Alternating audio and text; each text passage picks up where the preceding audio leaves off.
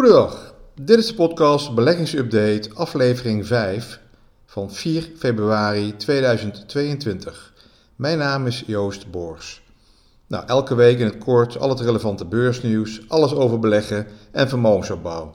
Ook elke week een praktijkcasus of een stukje theorie.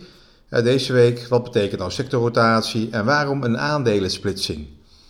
Nou, na een uh, slechte maand januari met wereldwijd lagere beursindexen is de 1 februari week, het begon positief, maar daarna gingen we toch weer wat uh, verder afbrokkelen. Ja, bedrijfscijfers van de meerderheid vallen wel mee. Uitzonderingen zijn sommige technologiebedrijven. Hè. Minstens net zo belangrijk dat analisten in de afgelopen weken hun uh, winstgroeiverwachtingen voor de komende 12 maanden van zowel de aandelen uit Amerika als de brede Europese index iets naar boven hebben bijgesteld.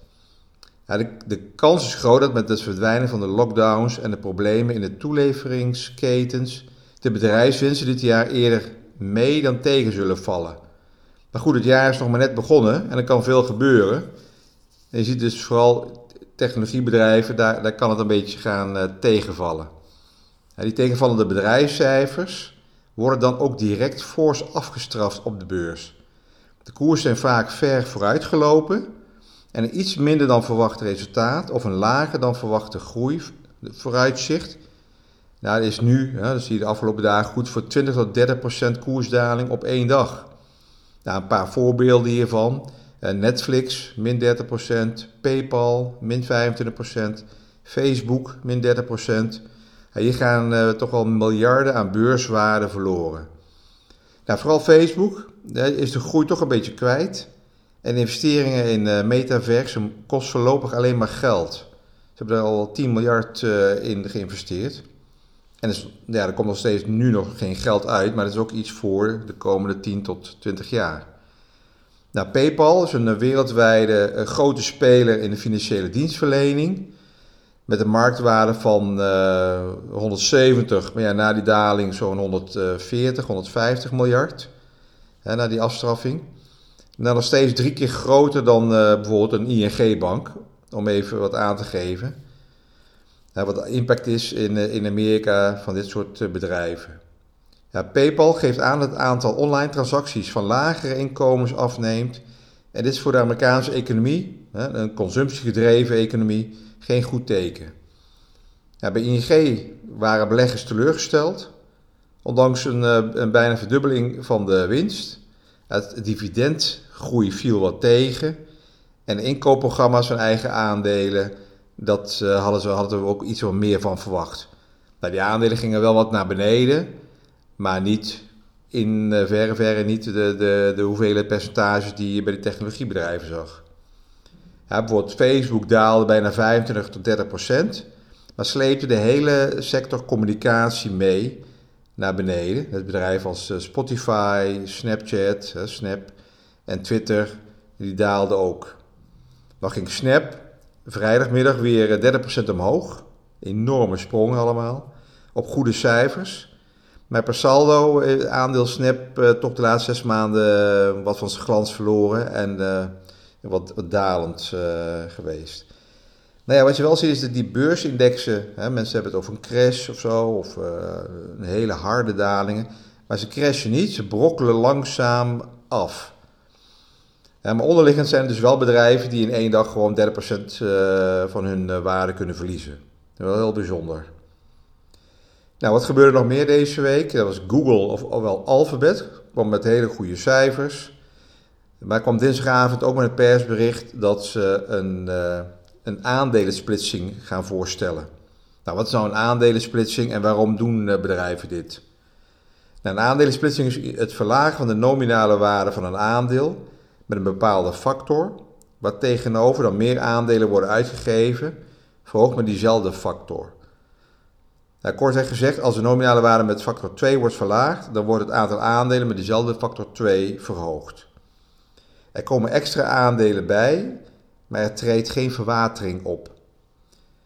Voor deze operatie is er wel een statutenwijziging verplicht via een aandeelhoudersvergadering. Nou ja, dus uh, Alphabet gaat zijn aandelen splitsen.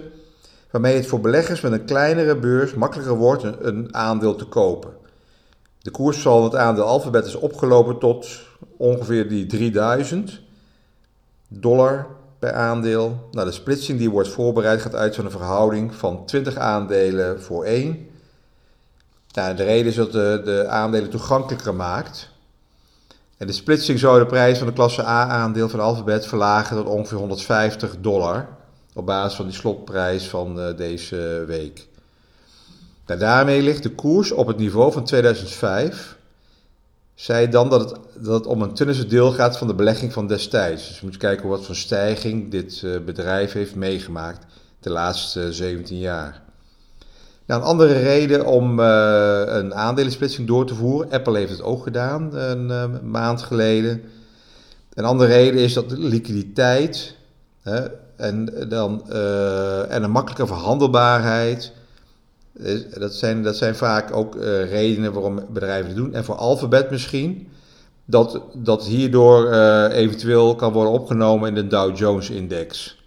Verhandelbaarheid is uh, positief. En ook het verkleinen van het verschil tussen de bied- en laadprijs van een aandeel is een voordeel. Je kan makkelijker een aandeel kopen en verhandelen, liquiditeit, als het tussen de 10 en 20 dollar noteert, dan een aandeel van de 3000 dollar dan is het verschil in bied- en laadprijs ook uh, vrij groot.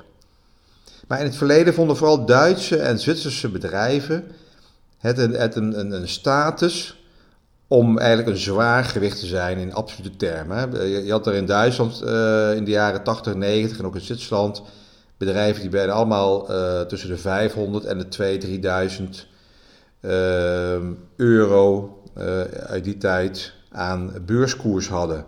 Dat zag er degelijk uit, betrouwbaar, nou, een soort van status. Dus ze waren nooit zo uh, bezig met het splitsen. Ook Berkshire Hathaway van Warren Buffett vond splitsen niet noodzakelijk. Toch na lang aandringen vanuit de markt uh, is in 1996 begonnen met de, de eerste splitsing. En in 2010 is er een, een, een, nog een splitsing gebeurd. Maar dan is er een alternatief gevonden door het introduceren van twee soorten aandelen. Je hebt die Berkshire A, die koers zit rond de 470.000 dollar. En Berkshire B, dat is dan het alternatief voor zeggen, de gewone man. Dat is dan 315 dollar op dit moment. Nou, je hebt eigenlijk gewoon een belang in, het, in hetzelfde bedrijf, alleen de ratio is anders. Hè? 1 op 1500. Um, alleen het originele klasse A-aandeel heeft wel meer stemrechten dan aandeel B. Ja, je gaat eigenlijk ook niet voor het stemrecht, maar meer voor dividenduitkering en een langzaam uh, vermogensopbouw. Dus Berkshire B, dat is het meest verhandelde aandeel van dit beleggingsfonds van Warren Buffett. Ja, beleggers vinden het kopen van aandelen met een uh, absolute lage beurskoers vaak interessant vanwege de mogelijke koersstijging. Dan wordt gezegd, ja, het aandeel noteert 5 dollar, dus dat kan makkelijker uh, verdubbelen. Maar dat is allemaal puur psychologisch. Dat heeft er allemaal niks mee te maken namelijk. Het is niet zo dat een aandeel van 5 makkelijker naar 10 gaat dan een aandeel van 100 makkelijker naar uh, 200 kan gaan. Het is wel zo dat een aandeel na splitsing nog verder in waarde kan stijgen, omdat er meer mensen in geïnteresseerd raken. Het aandeel wordt wat toegankelijker. Maar bedrijfstechnisch, winstontwikkeling of dividenduitkering, daar verandert niks aan. Nou, een andere term die uh, veelvuldig gebruikt wordt in deze markt de laatste twee maanden is sectorrotatie. rotatie van groei naar waarde hoor ik de laatste weken weer vaak. Ja, wat wordt hiermee bedoeld? Nou, rotatie van groei naar waarde aandelen, dat noemen ze de sectorrotatie dit, uh, dit uh, beschrijft de verschuiving in het beleggingsgedrag waarbij beleggers als voorbeeld de voorkeur geven aan waardeaandelen in plaats van groeiaandelen. Dat zijn die groeiaandelen die de laatste jaren zeer in trek waren. Dat wordt vaak opgeduid. Dat zijn de biotechbedrijven en de technologiebedrijven. Nou, we zien dus de laatste weken duidelijk die contouren van een sectorrotatie. Want je ziet constant het afbrokkelen van technologiewaarden en het um, langzaam weer uh, oplopen van de financiële waarde, banken, financiële instellingen en energiesector. Dus de rentegevoelige uh, groeiaandelen, die, die worden dan afgebouwd en dan gaat men naar laag gewaardeerde waardeaandelen. Dat, dat verschil, als je het grafisch kijkt, is een enorm gat tussen de groeiaandelen en uh, daaronder ligt ergens liggen dat de waardeaandelen. Want die hebben gewoon de afgelopen jaren toch wat moeilijker gehad. Nou, sectorrotatie is dus een verschuiving van investering van de ene sector van de economie naar de andere sector. Met investering en de opbrengst uit de ene sector zal men zich uh, inkopen in een andere sector. Vaak doen beleggingsfondsen het, pensioenfondsen doen het heel vaak, maar je kan als particulier natuurlijk dit ook zelf doen. De sectorrotatie maakt gebruik van de repeterende economische cyclus. De economie kent een tijd van bloei, afname van de groei, recessie en dan weer een herstelfase. In elke fase heeft een bepaalde sector van de economie de wind meer mee of meer tegen. Het is niet zo dat de ene alleen maar stilstaat en de ander alleen maar stijgt. Ze kunnen ook allebei lichtjes dalen of sterker dalen, of lichtjes stijgen en sterker stijgen. Dat is uh, vaak het geval. Nou ja, dus eh, binnen een economische cyclus heb je dan ook uh, tijden van uh, kortstondige sectorrotatie. Deze kunnen kort en heftig zijn. Zoals we nu de laatste twee jaar wel regelmatig zien. Hè. De, de, deze beurs fluctueert veel sneller tussen de ene en de andere sector. Um, ja, flinke kortstondige dalingen van de technologie sector, verschuiving naar defensieve sectoren zoals consumentenbasis. En momenteel zien we verschuiving naar financiële en energiesector die technologie. Ja, we, zijn er wel, uh, we zitten wel in een economisch herstel. Dus uh, sectoren zoals industrie en cyclische bedrijven doen het goed. Maar ja, die technologie zal toch wel altijd wel weer uh, boven komen drijven. Omdat we denk ik de komende jaren toch meer de technologie gaan omarmen. Dan, ja, dan dat we de laatste jaren ook al gedaan hebben. Maar we zijn er niet vanaf. Dus ja, dat past naar mijn mening van analisten ook goed in de huidige omstandigheden van een bovengemiddelde economische groei, hoge inflatie en oplopende rentes. Hoge rentes vormen veel tegenwind voor hooggewaardeerde aandelen. En andere beleggingscategorieën die je moet hebben van toekomstige winsten. Ja, bij hogere rentes daalt de huidige waarde, ja, die contante waarde van de, die toekomstige winsten. Dus dan is de, het aandeel, als de rente stijgt, is het aandeel eigenlijk te hoog gewaardeerd. Ja, uh, dus veelbelovende, vaak technologie georiënteerde bedrijven die, die hard kunnen groeien, maar nu nog weinig of geen winst maken, worden daardoor relatief minder aantrekkelijk. Beleggers krijgen meer over bedrijven die uh, nu al een hoge, stabiele uh, winst en, en kaststromen realiseren en ook dividend uitkeren. Dus dat, dat, daar wordt meer naar gekeken. Een stukje meer veiligheid. Je ziet het ook aan koers van Egon, Shell, die doen het gewoon de laatste vier weken hartstikke goed. Nou, je kan ook zelf met sectorrotatie meedoen. Er zijn namelijk eh, van elke sector eenvoudig sectorindextrekkers te koop. Dus een eh, portefeuille samenstellen met de te verwachten beste sectoren is makkelijk te maken. Er zijn genoeg op, op, op internet genoeg sites te vinden die al die sectoren aangeven van index. En dan kijk je gewoon naar welke sectoren zitten er in de AIX, of welke sectoren zitten er in de Europese MSCI Europe Index of in de Standard Poor. Vaak zijn er toch wel uh, zo'n 11 sectoren in een index. En als jij zelf wat gaat samenstellen, dan, ja, dan zou ik toch minimaal toch zo'n uh, 5 à 6 uh, sectoren opnemen om een beetje een goed gespreide portefeuille te hebben. Dus je moet gewoon kijken van welke van die 11 zijn, hebben een grote weging in een index.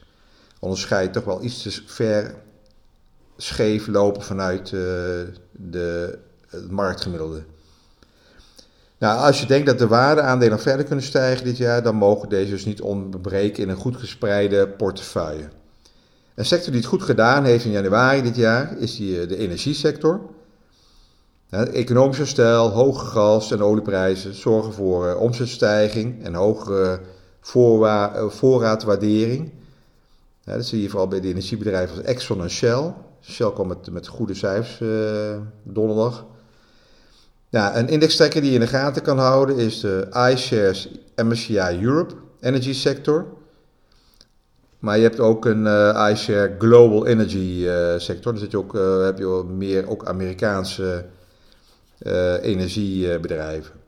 Maar ja, bijvoorbeeld deze MSCI Europe in 2020, tijdens de coronadip, deden al die energiebedrijven, waren allemaal voorslagen. Toen deed deze index trekken zo'n 35% in de min. En 2021 uh, was het een, plus van bijna 50%. Ja, nu de eerste maand van uh, 2022 is het alweer zo'n 17% gestegen. Dus het is wel een uh, bewegelijke sector. Afhankelijk van de olieprijs, olie- en gasprijs het in de gaten houden en aan de energiesector kijken. Of het een keertje een mooi moment is om dit op te pakken is ook heel erg gevoelig voor Rusland, Oekraïne met gasleveranties en dat soort zaken. Dus je hebt altijd te maken met uh, geopolitieke ontwikkelingen en olieprijzen. Ja, ik hoop dat het allemaal interessant was. Dank voor het luisteren. Nou, vond je het interessant en heb je een vraag of opmerking? Stuur me dan een mail naar info.beleggingsupdate.nl. Zoals altijd, vraag advies aan je adviseur voor het samenstellen van het portefeuille voordat je wat gaat doen. Alles is op basis van persoonlijke waarneming en vrij verkrijgbare informatie, geen direct advies. tot de volgende week.